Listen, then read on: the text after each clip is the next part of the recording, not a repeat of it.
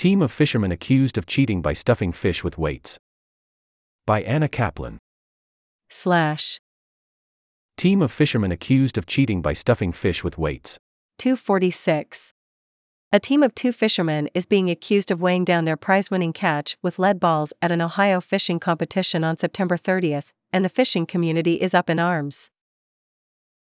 Jacob Runyon and Chase Kaminsky headed to take photos as the winners of the Lake Erie Walleye Trail Fishing Competition, but their grins turned to straight faces when Jason Fisher, director of the competition, decided to cut open their fish.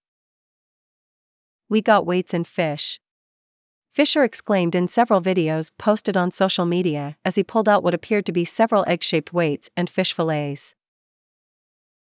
One video of the discovery garnered seven point seven million views and more than four hundred thousand likes on TikTok. Skip to main content. Related videos. eight point one million, forty-six point three million, one point eight million, eleven point two million, fifty-eight point five million, thirty-two point nine million, five million, two point nine million, eight point seven million, six hundred forty-three point three K, sixty-five point four K, one point two million, seventy point one million, thirty-nine point two million, five point seven million, forty-six point one million, eighty-three point nine million, three point one million, one point one million, three point two million, eleven point three million, thirty-four. zero point three million, twelve point nine million, seventeen point seven million, four hundred twenty-three point nine K, ten point two K, forty-five point four K. Watch more exciting videos on TikTok. Watch more exciting videos on TikTok. Watch more exciting videos on TikTok at Walleye Mafia. one Cheaters don't win and winners don't cheat. Hashtag walleye fishing. Hashtag fishing. See more original sound. Captain Troy Crash. Cheaters don't win and winners don't cheat. Hashtag walleye fishing. Hashtag fishing. See more. Some members of the crowd began shouting insults at the fishermen, who could have nabbed nearly thirty thousand dollars in prize money from their catch. "Do you have anything to say for yourself?" one member of the crowd asked Runyon, who did not respond.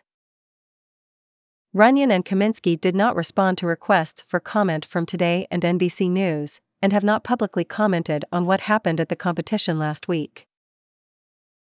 The Ohio Department of Natural Resources said in a statement to Today an investigation is ongoing.